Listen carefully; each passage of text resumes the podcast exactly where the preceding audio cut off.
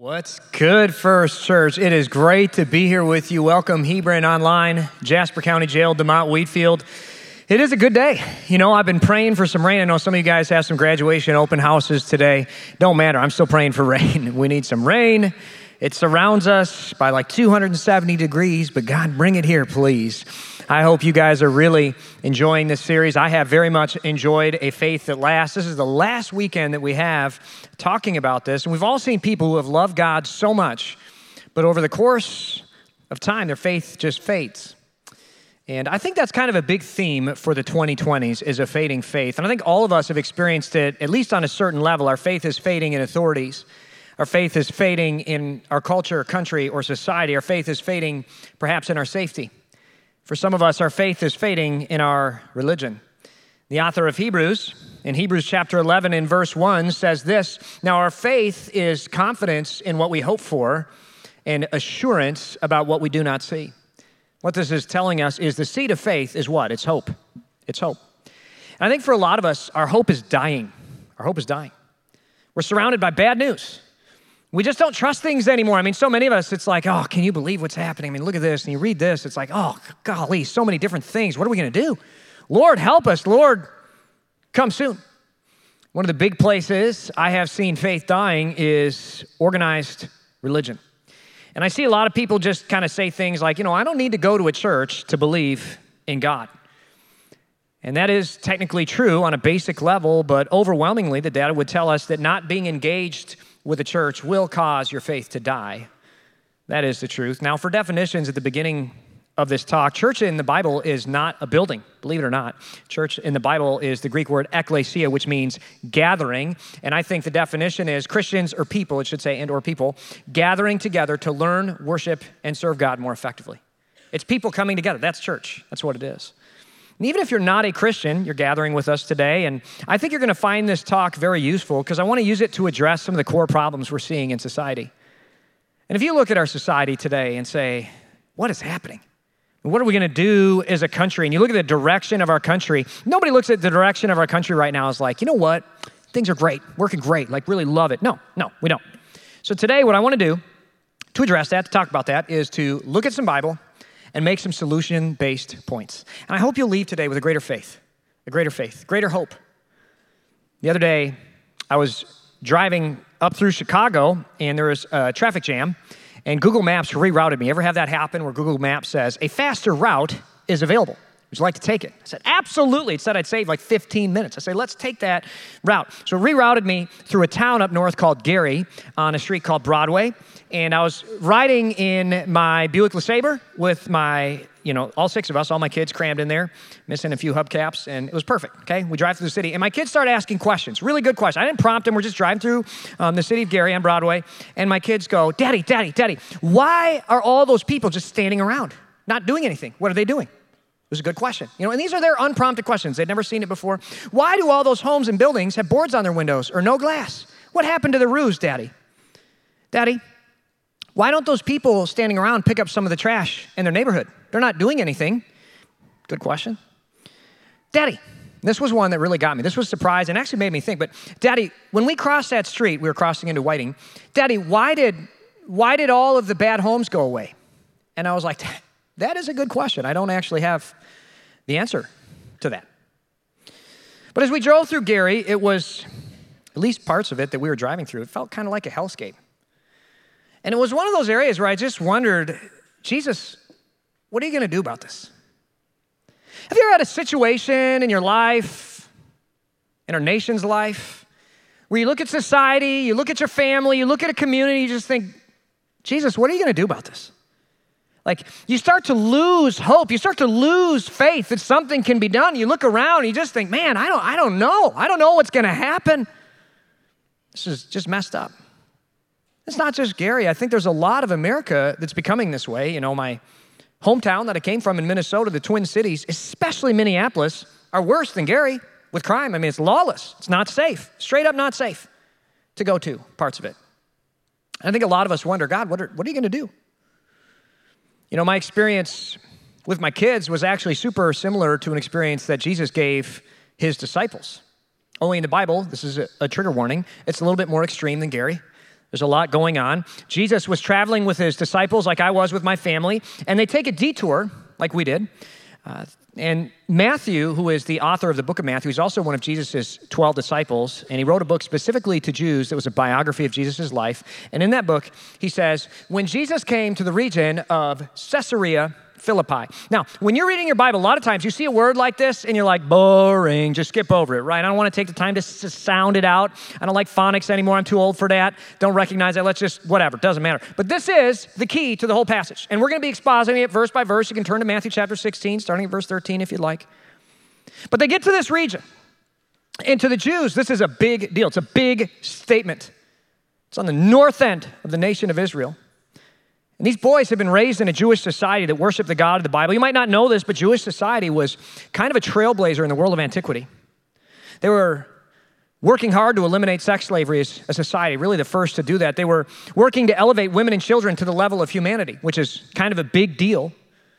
They worked to end human sacrifice. The God of the Bible was really the first to do that. And the God of the Bible was the first to put a stop to the sexualization of children. In the Greco Roman world of antiquity, there was this thing called pederasty which was essentially the endorsed, sanctioned sexual abuse of children.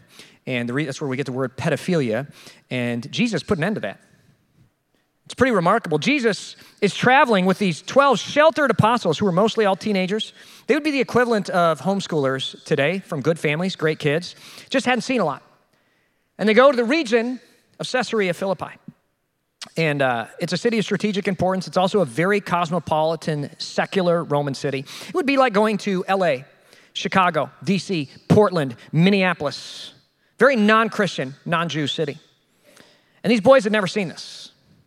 Now, the city had this god, couple of pagan temples at it. Uh, one was to the god of Pan, the god of the wild. And then it had a large temple to the Canaanite god of Baal in that city as well. And like most secular gods, uh, the worship of pagan gods involved a lot of unspeakable acts. I'll just lightly describe, you know, thousands of sex slaves usually captured women and children. And the god Pan involved an ancient version of furries, which is interesting. Um, if you are a furry or you know someone who is, I'm glad you're here today. And it's interesting to talk about the origin of that in antiquity. Um, worshiping the god Baal involved human sacrifice. In all cases, it involved devaluing humans to the level of animals. Very consistent. And it involved unspeakable acts of violence and sexual violence. It's amazing to see a lot of these things come back as the teachings of Jesus recede from various cities. We see a society that has begun sexualizing children again in a number of different ways. Uh, we see atheistic China or the former Soviet Union and North Korea, where humans are treated like animals and killed and slaughtered like them too. We see a society that doesn't see the difference between human life and animal life. And that's what's taught in our schools today. You're an animal. But for Jesus' squad, this was the first they'd ever seen of humans being devalued like this. And the text doesn't tell us specifically, but I think it's a safe assumption that they walk through the city and they see this destruction and they're just sort of shell shocked and melancholy. These boys having never seen anything like this. And they ask, why? God, like, what are you going to do about this? Like my kids driving through Garrett's, what, why would this happen? You know, what are people going to do? People just standing around watching this happen. And the question, the question that forms in their mind's eye is God, what are you going to do about this? And I think this is exactly what Jesus wanted them to ask. He's a great teacher. He uses a method of teaching called the Socratic method, Socrates method, which is where you ask questions. And so Jesus asked them a question in return. He asked his disciples, Who do people say the Son of Man is? That's his nickname for himself. Who do people say that I am? And their answer in context would be a great cultural hero, George Washington, Abraham Lincoln. It says, Well, they replied, Some say that you're John the Baptist, some say Elijah, others say Jeremiah or one of the prophets. Now, key phrase here is some say. They're saying, Other people say that this is what you are. And the reason, the reason is um, Jewish literature, the Jewish Bible, predicted the coming of this great prophet called the Messiah who would redeem the world of its sins. And the disciples are hoping that Jesus is the Messiah, but nobody wants to come out and say that yet. Because, you know, it's a big statement. Jesus recognizes that the disciples are skirting the question. So he corners them with this next statement. I like this right here. He says, But who do you say that I am? Don't tell me what some say. I want you to tell me what you say. I want you to go on record. You ever have that where your mom or dad corner you and you're like, you're kind of giving a little bit of evasive answers, you know, to avoid talking about a specific thing. And Jesus corners them. And they're like, uh, you know, silent for a moment. They've seen Jesus do some pretty great miracles. I mean, he fed 5,000 with just a little bit of food, kids' Lunchable. And then he's raised two people from the dead at this point. So finally, Peter comes out and he says, You know what? I'll say it. You're the Messiah, the Son of the living God. And the hair stands up on everybody's neck because finally, Peter said out loud what everybody thought. It was a big moment where it's finally acknowledged what they've been hoping for. Because the Messiah was the one who was going to fix all the world's problems. What Peter was saying is, I believe that you're going to fix Caesarea Philippi. It's a big deal. I want you to imagine this with me one more time, knowing the context. The disciples are walking around the region of Caesarea Philippi, and they're like, Man, did you see that city? Did you see the kids and the women and the slaves there? Did you see them sacrificing that woman to the god Baal? They were just murdering her. They'd never seen anyone die before, be murdered. Did you see how messed up that city was? And the people didn't even care. In fact, they took pride in what they were doing. They took pride in their evil. What are we to do? How could God fix this? And what were they doing? They were losing hope. So they were losing faith, all the disciples. God says, Who do you think I am? And Peter says, You're the Messiah, the Son of God. And Jesus says, That's right. That's right, I am. He says, You're blessed, Simon, son of John, because my Father in heaven has revealed this to you. You didn't learn this from any human being, you learned this from God. I am the Messiah. You look at this broken city and you're losing hope, therefore, you're losing faith. But I am the Messiah, so it's gonna be okay. I think it's pretty cool though, because the disciples are starting to lose faith. And Jesus, at this point, like another way to put it would be like this He looks at them, he's like, Did you wake me up? Did you rub my lamp? And now you're walking out at me? I'm gonna redeem Caesarea Philippi, so you sit down, right? I like that. That's what I imagine him doing. And then in Matthew 16, verse 18, he gives them this amazing speech, right? Next verse, he goes through this. He says, I am the Son of God, right? I am gonna fix it. And then he looks at them, and this is such a powerful speech. Imagine, you know, the orchestra starts playing, you know, William Wallace on his charger, freedom. Here comes verse 18. He says, Now I say to you that you are Peter which means rock. And he's not just talking to Peter, the implication is he's talking to everybody, everybody, us too. You're Peter, which means rock. And on this rock, I will build my church, and the powers of hell will not conquer it. I'm gonna fix this city, I'm gonna fix this world.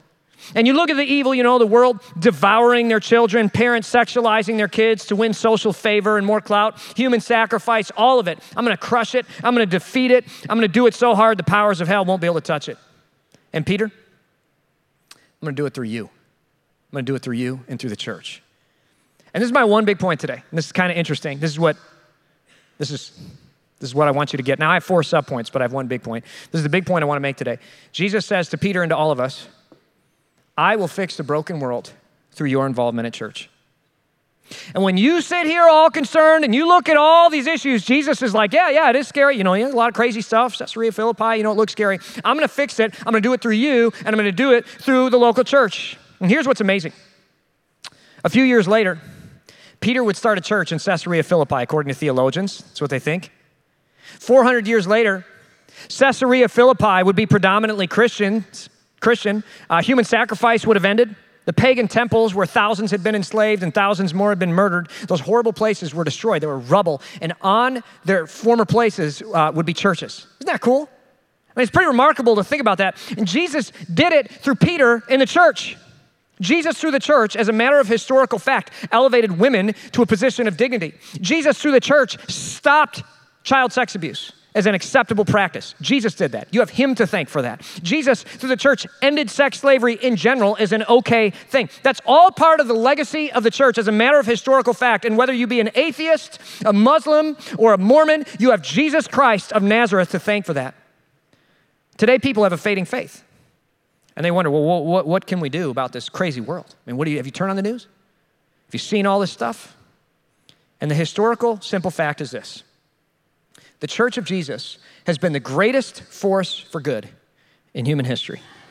This is a non debatable, measurable matter of historical fact if reducing human suffering is what you want to look at. Non Christian movements, measurably, especially atheistic ones and pagan ones, they all tend toward the same things treating humans on the same level of animals. The sexualization of women and children, and the embracing of unbridled greed and self promotion, where nothing is ever enough. And that's not just a description of secular America, that's a description of Caesarea Philippi and societies that are secular throughout human history. The only consistently successful antidote at stopping this that's worked throughout history is the church of Jesus. And I see lots of people say things like, well, I don't care much for the church, I just, I believe in God, and that's enough for me. But if you love God and you love people, and you love statistics and you love data and you want to protect children and elevate women, and the only way that has truly been historically successful on a large scale, then you are going to love the church and you're going to go to church because it is the movement that God has chosen to heal the world with. And we are the rock upon which it is built. It's kind of cool. Even if you don't believe in God, the historical record indisputably says that the church of Jesus of Nazareth, in aggregate, is the best way that we can uh, u- or use our lives to build, to make a flourishing society. And you don't have to take my word for it.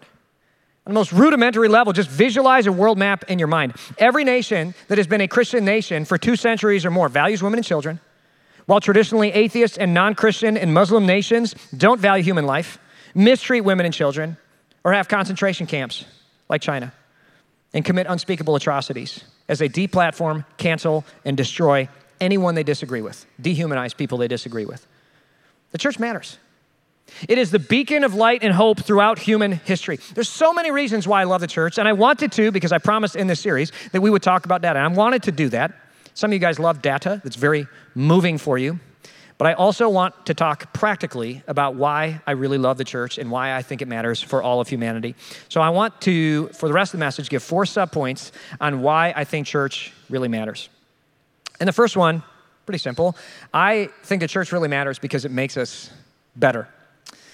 I ran track and field, and I was actually the fastest two miler on my team, which really isn't saying much because I was also the only one who willingly ran the two mile on our team because I was into hurting myself, I guess. But for all four years of high school, there was a kid from Fridley High School. He was my age. I was I went to Mahtomedi High School. He was from Fridley, and he would always beat me by a few paces. I'd finish every race and literally like that far in front of me, like going as fast as I can, you know, slobber on my face, feeling like I'm dying, not seeing color anymore, trying to beat this guy, and he would beat me by that much every time I lost to him. And it was kind of frustrating to always get beat by that much. My senior year, I met up with him one last time before the race. My coach told me, he said, Johnny, Johnny, come here. Okay, that's what he called me back then. Johnny, all your races, all your best times, I pulled the numbers, have been against that kid. Did you know that? I said, No, coach, I didn't know that. He goes, All of your races, you were 15 to 20 seconds faster than you would be the rest of the year, all because of that kid. It's not that he beat you by that much, it's that he made you better than you've ever been. And I thought that was really interesting. And he said, I want you to go out there and, and beat him. And then he punched me in the chest, which coaches can't do now, but he did back then. Very motivating speech, okay? And I beat him.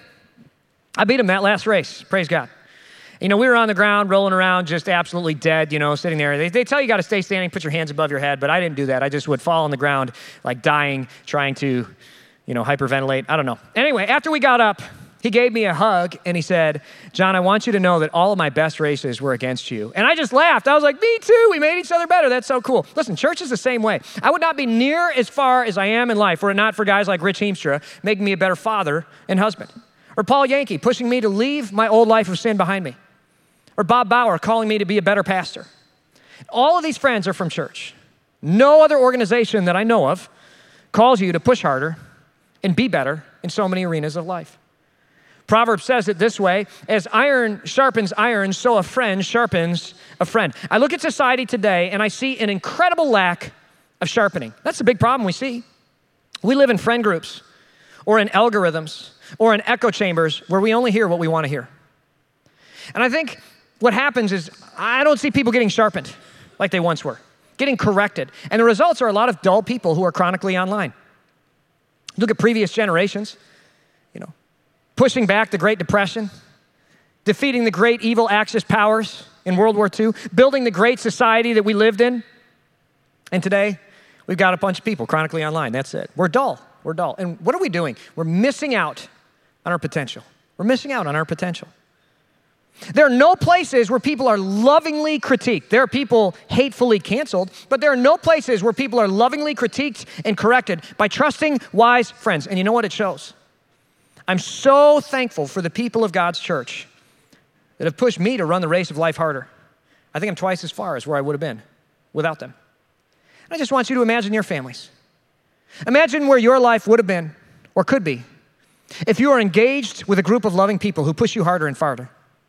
Imagine the gift that you're giving to your kids by raising them up in a community that loves them enough to push them. The second reason that I love church is because of the family legacy it creates. A few weekends ago, my brother and his kids and my parents and my family were all at the lake together. And as a big introvert, I was a little skeptical about 13 people crammed on a deck for 12 hours. I was like, this is going to be a complete atrocity for my life. So I came fully prepared with my noise canceling earpods and a bunch of books pre downloaded on my phone to listen to. And I was like, I'm just going to zone out and find everything else to do to not be here. That's typically my plan for big gatherings like that. But instead, I kept getting emotional. I mean, I just had so much fun that day watching my kids. That's what introverts do. We watch other people. But I watched my kids and their cousins play together, laughing and screaming on a floating pad for the better part of three hours. And I just thought, this is so amazing to see three generations playing together. And then I watched my oldest daughter lead a discussion amongst all of her cousins and her aunts and uncles and grandparents about how they've seen God working in their lives over the last year. And I heard my family describe God's goodness in various different earnest and sweet ways. And then I heard my family pray the most beautiful and heart filling prayers. And I got a lump in my throat. You see, here's the truth my parents have an international marriage that no doubt would be difficult for anyone. And I know that without Jesus, their marriage would not have lasted.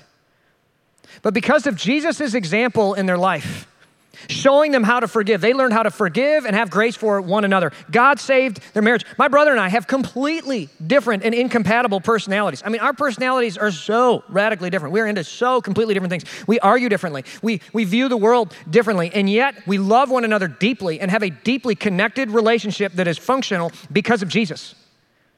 And I saw our kids three generations later playing together in a truly loving family full of joy and grace. And to God be the glory. It's only because of His hand in our life. And I know for sure it happened through God's church. That legacy was a direct result of my parents' decision to be faithful to the ecclesia, to the gathering. The people of God's church, several, on several occasions, helped keep our family together at critical junctures, helped facilitate healing between my mom and dad, helped facilitate healing between my brother and myself. They walked by our side in critical moments. And that's what church does. There is a reason why Christians who are engaged with church weekly and who attend a life group regularly are over 90% less likely to get divorced. That's crazy. The old data said Christians, without actually asking what that meant to people, have the same divorce rate as secular society. But for a while, that was because Christianity was ubiquitous within society. But for people who are actually engaged with God, 90% less, that's crazy. And I look at my parents' 43 year marriage and the beautiful legacy it created. And it's only because of Jesus and his church. And I'm so thankful for that. Imagine the legacy you can give your children and their children by saying, hey, this is who we are, this is what we do. This is what we make a priority. You are creating a legacy. And church isn't for convenience, it is to create a legacy of eternity and faithfulness in your life. Third reason I love church is um, because of the fact that it's the most meaningful part of our lives. I remember as a kid watching this lady named Gina come to our church. And this is, I was in my phase where I was like, I, I don't think Christianity is what I want to believe, right? My dad's family was atheist, my mom's family was Buddhist, and I just wasn't sure where I was at. But I watched this lady come into our church, and she had three kids. She was on the brink of homelessness. She was a single mom with no job skills and few life skills and a broken down car and a lot of problems. And I thought, there's just, there's just no hope. This is just, we're hosts. There's no way. And I watched the church come around this woman. She received coaching, she received a little help and some connections. And she chose to follow Jesus. Not that much effort went into it, though. And I remember a year later watching her get baptized on the shores of the St. Croix River. She'd gotten a job at a bank through the connections of a church member. She was doing great, and she had a new confidence in life. She was confident. She was dressed better. She talked better. She had a new purpose and hope and faith in Jesus. And as she got baptized, she tearfully extolled the goodness and faithfulness of God. And I wasn't even a Christian yet, but I was so amazed by this. I just thought, wow, like that was that was special. And I just couldn't believe how this woman could be so transformed by God in her life. You know, I remembered all the things I was part of. I went to a very secular public school that I would say discriminated against Christians even in that day pretty hard. All the things I'd heard about in life. You know, at school. It was Make a Wish Foundation, you know, Boys and Girls Club, you know, you got to do this. It was, you know, buy an acre of rainforest with your pennies and all the good things we were supposed to do and they're supposed to, you know, be good in life. None were like that. I mean, they paled in comparison. They were nothing. I thought about all the fun trips I'd went on with my parents. Sorry, mom and dad, you know, water skiing, cliff jumping, downhill skiing, exotic vacations. They were great, but they were nothing compared to watching God work in this woman's life. I was so amazed. I mean, I thought, here, here we're fixing a broken world. And I thought about how her kids would have been in foster care and how she would have been on welfare, but the church broke the cycle and the family was thriving. You see, the church is what heals the world. It is the most meaningful part of life. You know, to this day, in 19 years of professional ministry, I've gotten to see people hand bullets to us that they were going to kill themselves with, but they found Jesus before they pulled the trigger. We've had people dump drug paraphernalia in our dumpsters saying, I'm done with that because of Jesus. We've had marriages healed that were on the brink of ending and they were one Sunday away and they came to church and God got a hold of them. We've seen families restored. We've seen people forgiving unspeakable things. We've seen reconciliation amongst extended family. And most importantly, we have seen eternities change because of the grace of Jesus in people's life. To God be the glory. The best parts of my life the best parts of my life, the best things I've ever gotten to be a part of are because of God's church. He builds it through us, and the gates of hell shall not prevail against it. Those are the words of Jesus. The church is practical and great because it's made my life better. It's made your life better. It's made me a better man, father, husband. It's single handedly saved my family and created a legacy that I'm proud of. It's been the most meaningful part of my life. The fourth reason I love the church and I think you might too, is, um, and these first three I think could really bless a non Christian. I mean, you see it, it's like, yeah, that makes sense. This fourth one is specifically for Christians, but it says this it says, God commands us to do it. I don't know if you realize that, but I believe that as Christians, doing church at home, alone, online, long term, or even just in your own studies, is breaking God's commands. And if you're exploring online, I want you to know I'm really glad that you are but I want to encourage you to make a plan to come to church in person. This is part of God's command to us. And here's why. Here's why. I uh, read that passage at the start from Hebrews chapter 11. It says, Now faith is being sure of what we hope for and certain of what we cannot see.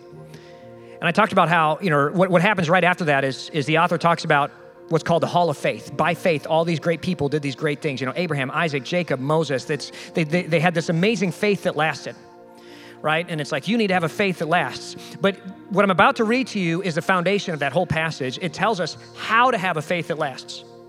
Hebrews 10 23 puts it this way right before it gets into the, you know, this, you should have a faith that lasts. This is how you do it. It says, Let us hold tightly without wavering to the hope we affirm, for God can be trusted to keep his promises. Okay, and that part's like an unfunded mandate. It's like, oh, great, God, I'll just, I'll hold tightly to the faith we affirm, to the hope we affirm. It's great. I'll just hold on tight. You know, it's like your counselor saying, oh, you're depressed, just get over it. It's like, okay, thanks, God. How do we actually do that? But I love that he actually tells us this is how to do it, okay? You ready? He's gonna tell us this is how, this is how you hold tightly. He says, let us think of ways to motivate one another to acts of love and good works. How do you motivate one another? You have to gather with other people in a way that's motivating. You got to gather together. You got to ecclesia together. You got to church together. And let us not neglect our meeting together. What is church? It's a gathering. It's an ecclesia. Let's let us not neglect our meeting together, our churching, as some people do. But let us encourage one another, especially now that the day of His return is drawing near. God says, "Do you want a faith that lasts? Do you want a faith that spans the generations? You have to church. You have to gather together. And look, look, look, look, look." Even if I didn't follow Jesus, which I do, I would still go to church. I mean, the data is overwhelming. It, it increases average life expectancy by seven to nine years. You don't have enough time not to go to church. It increases mental health immensely. It reduces the effects of Alzheimer's dramatically. You should read the studies done on Catholic nuns and the effects of Alzheimer's in their life. Church dramatically slows the effects of dementia and Alzheimer's. That's really cool. It increases the probability of your kids succeeding. And I think most significantly, as we talked about earlier today, it heals the world historically. I mean, if you look at a broken world and you're like, man, it's just so messed up, and what are you going to do? Jesus gives us the answer. You're going to church. That's what you're going to do. Because I love Jesus. Those are the non Christian reasons to love church. But because I love Jesus, I'm here every Sunday because God calls us to. He's my leader and forgiver. You know, I think all of his law makes sense, but if he told me to stand on my head, I would. And He says, Go to church. And you know what? He's not just my forgiver, He's my Lord, Savior, Redeemer, Master. And for our family, as for me and my house, we gather together. We ecclesia. And this is our commitment. I've shared this many times. We're in church 50 Sundays a year, and we're in this church 48 Sundays a year. That's our commitment. And that's not because I'm a pastor, that's because I'm a Christian, and that's what I believe the best gift I can give my kids is a love for God and a love for their local church. And you know, honestly, it's my favorite day of the week. It's the best part of our lives. Here's what I'll tell you. And you talk to anyone, the Bible says gray hair is a, is a crown of splendor. You talk to anyone with gray hair, and they'll, they'll acknowledge this. Houses. You know, we put so much money into our houses and so much effort and whatever. Houses come and go. There's to be a day where you sign on the dotted line and that house isn't yours anymore. And you move out and you are now a trespasser. And it's like your home and whatever, and you know, pole barn and heated floors, drain, everything, and it's gone. It's not yours. Lives come and go. Careers. Oh man, you put everything into the career. Someday it's gone. Someday I will leave this church and they'll put up a new pastor on in my career. I don't put my life because careers come and go. Children, this is crazy. You might not know this, but children leave. Well, I mean, hopefully, usually. This is crazy. You know, I did a couple weddings last weekend, and I told the families, I said, as of this moment, these kids are no longer your immediate family. They are now extended family. They leave you. And those of you raising kids, I mean, you put your life into it, and they're my, my everything and whatever. Listen, children come and go, but a church is for a lifetime. A church is for the generations. And I'm so glad to be doing this with you today. I want to challenge you to build a faith that lasts by committing to raise a family and do life at your local church. You know, and listen, everybody loves it when I say no one's perfect and everyone's welcome. What that means is there's lots of imperfect people who are probably at some point going to step on your toes at church. It doesn't matter. We're building this together. God's perfect, we're not. We're building a church together, and God will fix a broken world. I want you on your way home to talk with your family about what you want your faith to look like a generation from now. And I want you to plan on being at God's church to get there. Fathers and mothers, sons and daughters, I want you to talk with your families and say, hey, look, this is the story I want to tell with my life. At my 80th birthday party, this is what I want our life to look like. And if you guys need to make some changes, I want you to make some changes.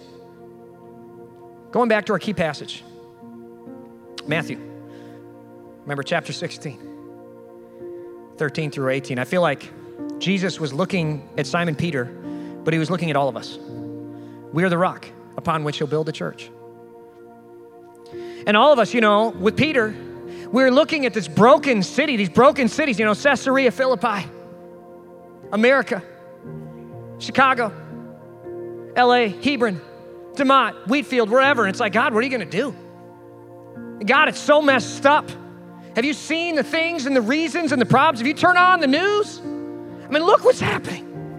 What are we going to do? And he answered with a question. And it's a question I want to pose to all of you today. And I want every person here, doesn't matter what you believe, I want every person here to really answer this question because this is the answer. As soon as you answer this question, you'll have your answer. Jesus looked at his disciples and he said, Who do you say that I am? And there was silence as they thought about it. And I want you to really think about this. Who is Jesus to you? Who is he to you? Is he a great teacher? Is he a man who is very influential? We're in big trouble, fellas, ladies. If he's the Messiah, it's gonna be okay. God's got this. He's got this. I mean, if you believe that he's the Messiah, it's gonna be okay. But then there's an onus. He goes, I'm the Messiah. I'm gonna redeem the world. I'm gonna fix it all. But wait, Peter, I'm gonna do it. Wait, church, I'm gonna do it through you and through my church. And we hold the keys through Jesus. He's given them to us to pass to the world for eternal life, for hope, for healing, for salvation. The Holy Spirit works through us. Today, I want to ask you to stand for the reading of God's Word. And I want to read the Word of the Lord to you. And I'd love for you, if you're willing, just to close your eyes and receive this. I want you to meditate on these words. Jesus said, to his disciples, Now I say to you that you are Peter, which means rock. That's all of us. And upon this rock, all of us, I will build my church. And the gates of hell itself, gates of politics, gates of discrimination, gates of cancel culture, the gates of fundamentalism, liberalism, progressivism will not prevail against it. Lord, may it be if, as you have spoken. Father God, use us to rebuild a broken world. Give us a deep resolve to give the next generation a faith that lasts. Give us a vision for the generations. Give us a determination, a discipline, and a commitment to build your church. God, we are the rock. We are here. We're ready to be used for your glory, for your purposes. God, we thank you for your grace, which is sufficient for everything in life. We cling to your hope and in ret- or to the hope that you give to us. And in return, we receive faith. God, would you give our churches a faith that lasts as we commit to building your church? It's in your name we pray. All God's people said amen and amen. Let's sing this last song together.